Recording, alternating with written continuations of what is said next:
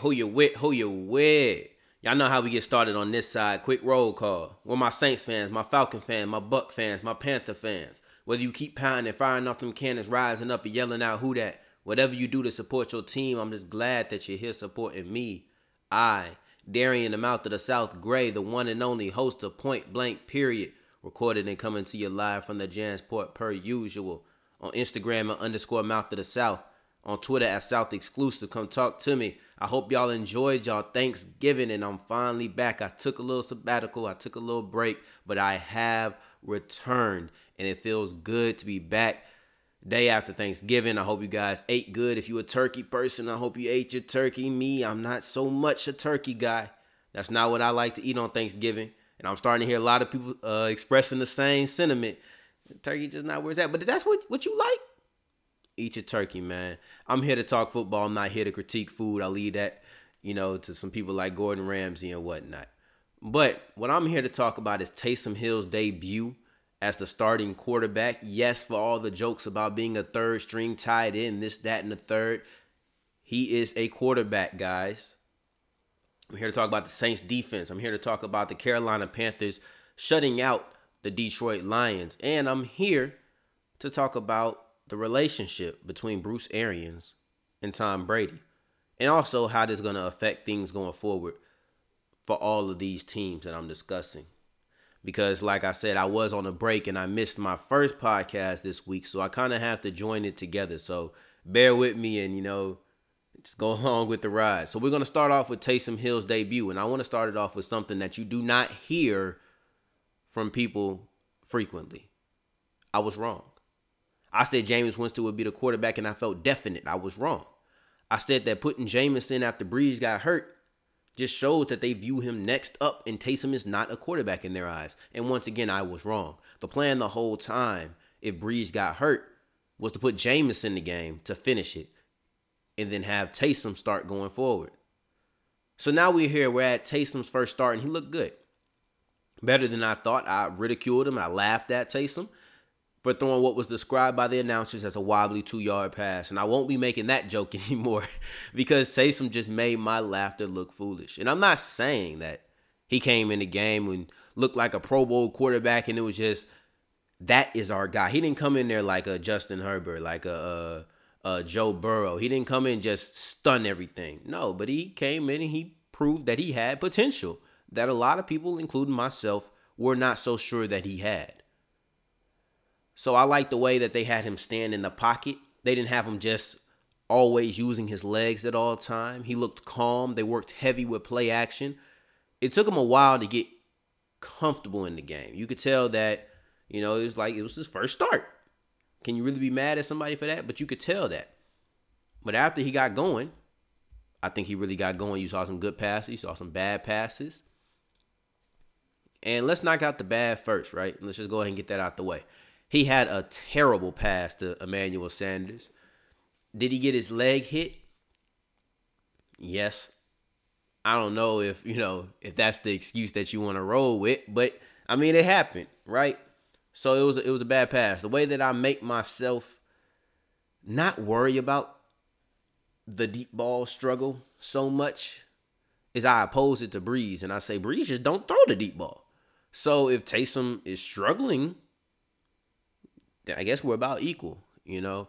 And I, I, don't, I'm not gonna keep that mindset permanently. That's just something that's gonna hold me over for a little bit because I do think that he gets it together. Um, I think that he has the arm for it. I don't expect a pass that bad to happen again. So I do think that his arm strength is going to help the team get to that that third level on their high, intermediate, low concepts more fre- frequently, and I think that'll actually help the lower two as well. So let's get to the thing that I think is the biggest issue, and that's the fumbles. The fumbles, that's that's the problem. Not so much. I'm not so much worried about the the uh, deep pass because, like I said, I got something that can hold me over on that. But on this issue that he has with holding on to the ball, it didn't come back to hurt the team this week, but it's something that's going to have to get under control because we've seen Taysom fumble and bite us in the butt against the Packers. Now he has more snaps as the full time quarterback. There's more opportunities to lose that ball. And he has to do his best to hold on to it. That's the bad out the way. What I'm going to do now is get into the three plays, the three throws specifically, because I've seen him run. So nothing he did running, except for maybe that touchdown run that he had where he beat Deion Jones to the edge. Other than that, none of this is noteworthy to me because I've seen it. I'm not too surprised by it. But there were three throws that showed me the most potential in Taysom Hill. And I'm gonna start with the first one. There was 13:56 left in the second.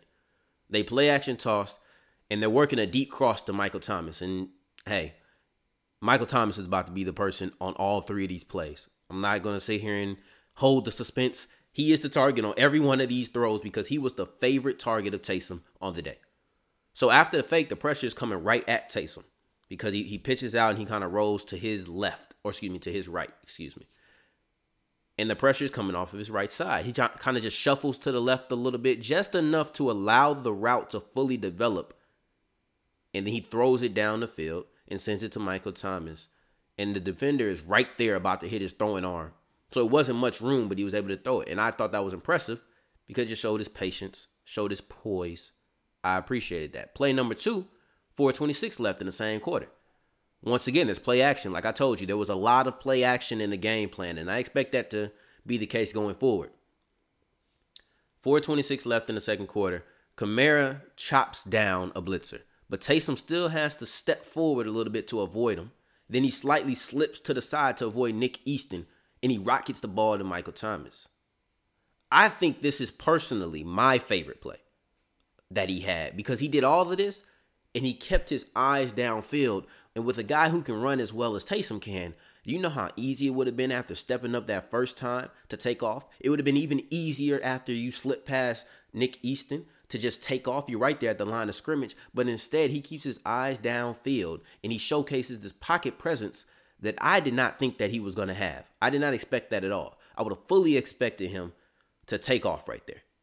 So he rocketed that ball to Michael Thomas, and I think that may be my favorite throw of Taysom on the day. And then the final play is 13:23 left in the third quarter, and it may not look like anything spectacular, but it impressed me. And it's just a nine-yard slant to Michael Thomas. The Saints are not. You don't have to play action and work 15, 20 yards down the field every play in this Saints offense. That's not how the Saints operate. It's a much more, it's a West Coast offense, a lot more timing. So this was indicative of what you would have seen from Drew Brees. You know, so it's a nine yard slant. Deion Jones is coming free up the middle and hits t- hits Hill as he lets it go. But Hill still puts the ball on the outside shoulder that at first look may seem like, man, kind of threw that ball behind Michael Thomas. Good grab. But actually, he put it on that outside shoulder because he had to because he had to avoid the other linebacker sliding over. Like I said, it's a very routine play that you would have seen from Drew Brees. We see it all the time. But it's just showing Taysom's ability to play with full awareness, even with the rush hitting him. It was impressive. I expect to see more rush from Denver this week on him. Fully expect that. But whether it's using his legs to extend the play, throwing on the run, using play action, or remaining calm under pressure, these are all traits shown in the Falcons game that he should try to carry over to Mile High. And if you want a little extra tip, Taysom, keep throwing that ball to Michael Thomas. He's the best in the game for a reason. You utilize him, and success will come on.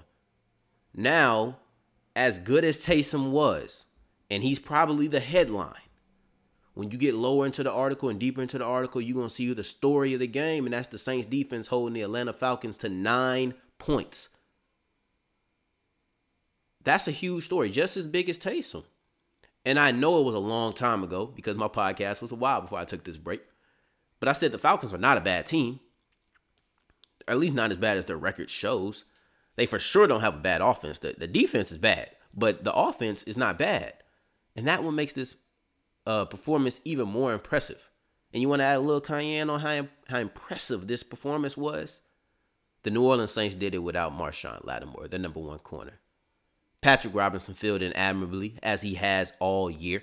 Things were assisted slightly by Julio Jones missing most of the game after re aggravating his hamstring, but that does not take away from the performance of the Saints secondary in the slightest. I think Janoris Jenkins played his best game as a Saint, and it was on Calvin Ridley, who has had a really good year this year. The one big play that he did give up was a deep ball to Calvin Ridley on the first drive, and he fell down on that play. And he was going step for step before that, and then he just fell down head over heels. But I loved everything that he did from that point on. He was consistently getting his hand on the ball, and he dropped the interception, got his hair yanked, but he caught that next one though. It was just an impressive display from the secondary all around. You didn't see any mental bust that just jumped off the screen, and there's a reason that the Falcons did not score a touchdown. And for the second game in a row, they have taken down Matt Ryan for eight or more times, and this defense was dominant. No touchdowns, not a point in the second half. I have to continue to iterate that they did not score a touchdown because they got in the red zone. and we all know that the Saints have not been great in the red zone, yet they did not allow a touchdown. And I, another thing that I'll continue to say is that this defense is so much better, and I mean so much better, with Marcus Davenport.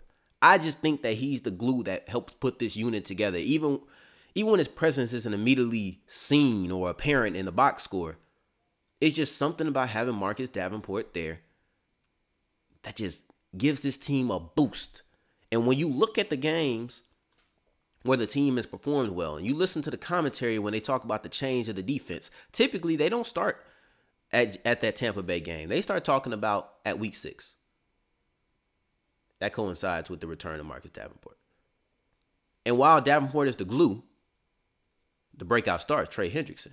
Just another showing of how impressive that 2017 draft was. Hendrickson, the guy that we're talking about right now. Anzalone, though Kwon Alexander came and took his spot, he was a serviceable starter when healthy over the last couple of years. Kamara is Kamara. Marshon Lattimore, Marshon Lattimore, and Ryan Ramczyk, man, is really one of the best, if not the best, right tackles in the league right now. And that all came out of one draft. Whew, that crazy to me. That is so crazy to me. Hendrickson recorded two sacks on the day and is now tied for the league lead in sacks. Cam came back to sack his favorite quarterback. You know, Matty Melts was not was not happy with all the pressure that was in his face. He started holding on to the ball too long, but that's a story for a little bit later. Now Cam Jordan is the only player in NFL history to ever sack one quarterback more than 20 times. This unit is showing up and dominating is a big reason for the newfound success of the team. And I mentioned the secondary playing lights out earlier and how that has helped, but there's one more unit to mention the linebackers. And the addition of Kwon Alexander has worked wonders for this team. You see a difference in the freedom of Demario Davis with how he plays, and Kwon's coverage has really helped because that was the main talking point when they were talking about signing him. Fans were talking about, oh, we finally got a, a coverage linebacker, and I felt happy with that signing for the Saints because I thought he could be a difference maker, which is something that Alex Anzalone just was not to me. He was not a difference maker. He was serviceable. Nothing wrong with that. Nice piece, but you could upgrade. And Kwon Alexander has upgraded. This week, the Falcons tight ends caught zero passes, and running backs slash fullbacks caught two passes for only seven yards. I think that's indicative of the skill set of Kwon. I'm looking forward to see how Noah Fant is defended next week. And the last thing that I want to say about Kwon, so I'm not just going crazy, like just going all in about him, is I don't want to understate how smart this man is because Coach Payton has said that he feels like he's been here for eight weeks already. I think he's been there for two and a half.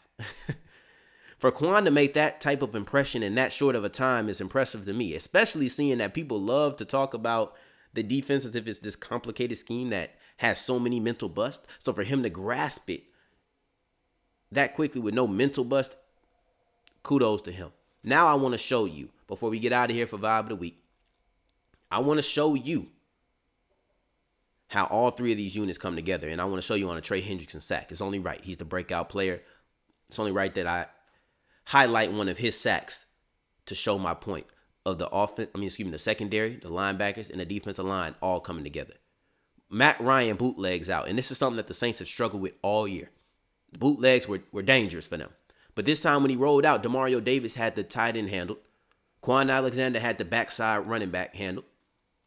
Now you see how the linebackers did their job. In the secondary, they executed a perfect switch with Janoris Jenkins and uh, C.J. Gardner Johnson, and the rest of the secondary held their man. So everybody was plastered, and there was nowhere for Matt Ryan to go.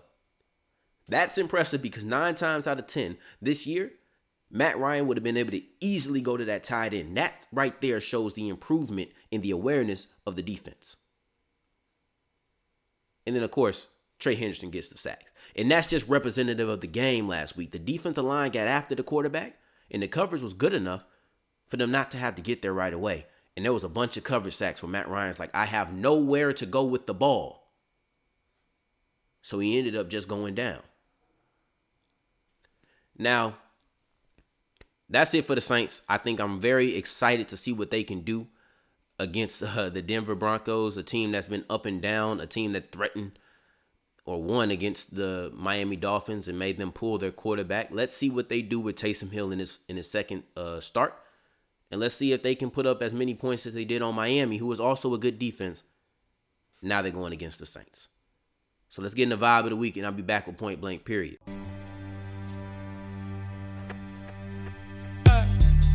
Yeah. Yeah, it goes like this right here.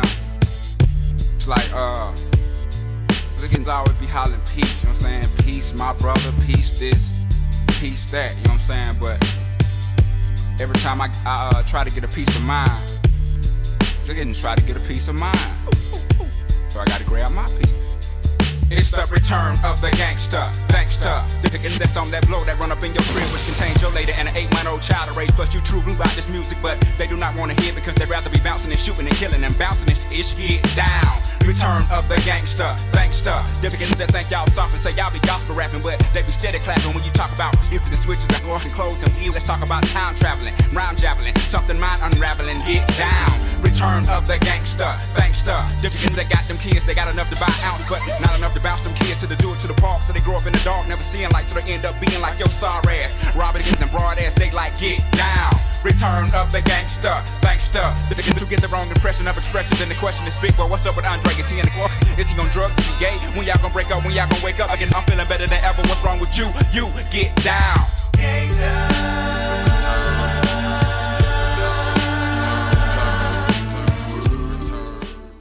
Welcome back to Point Blank Period. I am Darian, the mouth of the South Gray, and we're going to get into the Carolina Panthers ever so briefly because they just shut out and beat the Detroit Lions 20 to nothing with their backup quarterback and their backup running back.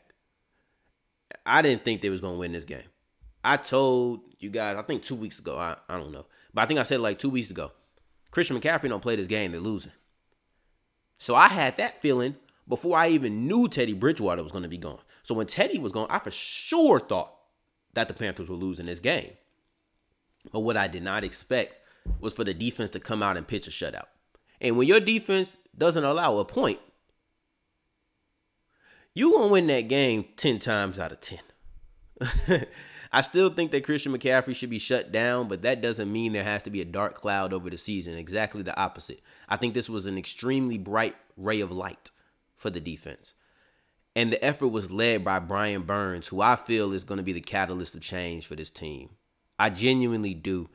Um, I think that he'll be a big part of the reason why we may look at the Panthers in two years and say that they were not rebuilding when they got Matt Rhule. They were just reloading. I think that you got Derrick Brown and Jeremy Chinn. Uh, Gross Matos is a guy who I think will con- continue to contribute. Just give him some time. We've seen Derrick Brown, though. We've seen Jeremy Chinn. And now we've seen Brian Burns, who wasn't in this draft, but nonetheless is a young player for them. If they can get. And I think Shaq Thompson's a good player, too, by the way. I know he's been there for a while, so we're not really discussing those kind of guys. They can get another cornerback. I think that they're going to be really good. And I think we may just look at them instead of reloading, but all of it will come from Brian Burns because a really good edge rusher is a really powerful thing. He, he received NFC Dis- Defensive Player of the Week for his performance in last week's game against the Lions, where he tallied up two sacks, four quarterback hits. And he said that his favorite sack was when they just didn't block him. And he said he was tired, so it was great that they just didn't block him. Well, I'm to tell you this, Mr. Burns. You better cherish that because I don't expect that you'll be getting that treatment for much longer. I don't think that people will be forgetting to block you. I think they will be making sure that they do. I think you will go from somebody who may have been forgotten on that one sack He's already somebody that they try to block.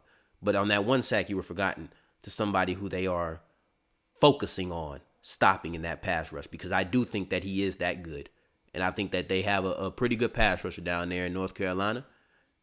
I'm excited to see what they can do going forward. And then last thing that I want to talk about is the Tampa Bay Buccaneers. And they've lost another primetime game, now sitting at one and three. They are completely clear that they think this is a problem. You know, they Arians had night practices to attempt to get the team more acclimated to playing in primetime. That did not work. So with the loss comes the question of why did they lose? Though I think Tom Brady not shaking Jared Goff's hand after the after the game is a talking point and should be addressed because that's it's just not how things operate. I won't be the one who dives deeply into it, at least not on this show. But like I always say, come talk to me. I'll be glad to discuss it. But when I first got into this topic of talking about why they lost and wanted to talk about it, I wanted to call it Tom Brady versus Bruce Arians because that's sometimes how it feels. it feels like it's Brady versus Arians, not Brady and Arians, because it feels like there's two sides. They're not two partners on the same team, but they're two separate entities that one has to pick between. And I'm here to say that I don't think that's the case, which is why I'm not looking at it that way, though it may seem that. The reason I really feel this way is because the analysts, when they discuss the Buccaneers struggle, I mean, a lot of people, and when I'm first thinking about people who talk like this, Dan Orlovsky is the one who jumps out to me. Will preach about how the offensive scheme is restricting the offense. And I'm not saying that it's completely not a problem, but what I am saying is saying it's the only problem is wrong. And let me say this if you're a Brady guy, like if you're somebody who wants me to come in here and defend Brady, just give it a little bit. I'm not going to just put all the blame on Brady because, like I just said, it goes both ways. But right now, I'm going to speak up for BA. And I can't get down with this idea that if the play calls were better, that the team's problems will magically be cured. Here's another thing that people are complaining about is Brady struggling to throw deep. But that is Bruce Arians' offense. It's no risk it, no biscuit. Part of the appeal of Brady going to Tampa was the fact that he would be able to air it out. He'd be able to let it loose. And I don't think that now that he is struggling, it's time to shame Arians for continuing to do what he has done for years. This is, mind you, this, it's not like he's, uh, what's that guy in Cincinnati? I can't even think of his name right now. It's Zach something, I think. But it's not like he's one of those guys who's just been there for a couple of years. Bruce Arians been around for a long time doing this. So the audacity of people to just try to make him not have a vertical scheme because Tom Brady is struggling, I don't I'm not I can't get down with that. If the vertical passing game is struggling, I don't look to BA and say, "Why are you doing this?" I look at Brady and say, "Why aren't you doing this well?" But this brings me to my next point. And now for my Brady holics, my Tampa guys, I'm defending Tom Brady. If Brady is struggling to throw the deep ball, which he is, Arians has to make some intermediate and short routes earlier in Tom's progression.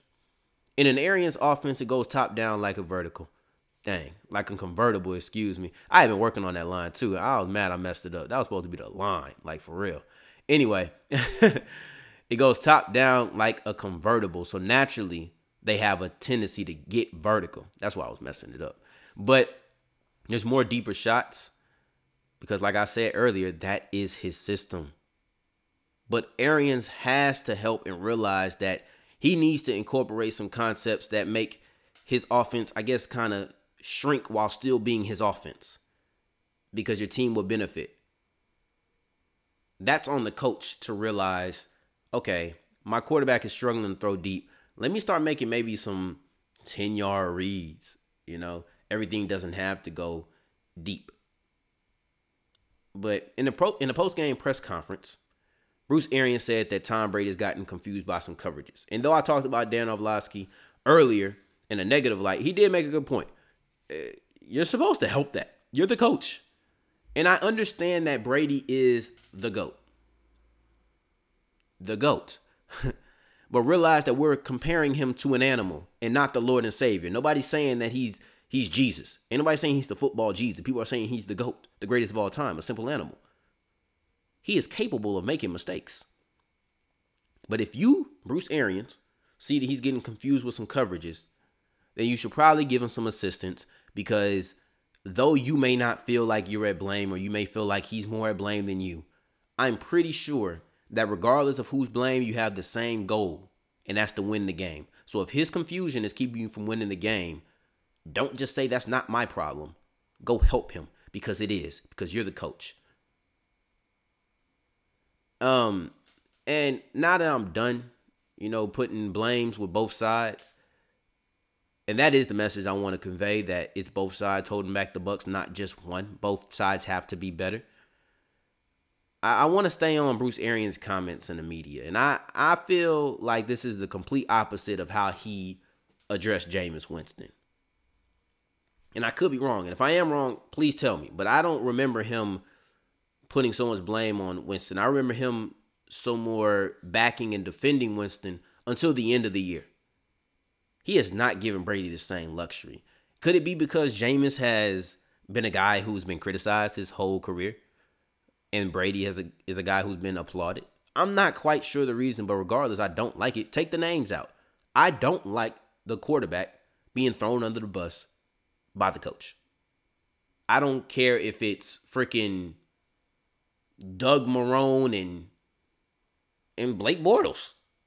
I don't want to hear Doug Marrone throwing Blake Bortles under the under the bus. But because, you know, it's Tom Brady and his he has a higher status than Bruce Arians, a lot of people seem to get offended that he would even dare to speak about Tom Brady. No, he's the coach. That is the quarterback. I don't care about what the names are. But just stop throwing your quarterback under the bus. Allow him to come in the presser and say that he messed up. And talk to him in private. That's how I would have handled it because this is doing nothing to the relationship to help. I I think it may hurt, maybe. It really just depends on how thick of a skin, you know, that Tom Brady has. But yeah, this is not beneficial to the relationship. And I saw somebody say that Payton would never do this to Brees. And you know what? You spot on right. He would never do this to Brees. But I got to thinking, when Brees is mad, he does his little one shoulder shrug or roll thing. It's very small, but after years, I can tell like, okay, this dude's kind of upset. Like I knew he was mad after he took that hit that fractured more of his ribs against San Francisco. I could just kind of tell that he was not happy at that moment, but he wasn't yelling. He goes to the sideline and he talks to whoever he was mad at calmly. But you look at Brady. He's the get in your face, rah rah, yell at you on the sideline. The camera's gonna catch it. His frustrations are put on Front Street. And I got to thinking, after years of him yelling and putting everybody on blast in front of everybody,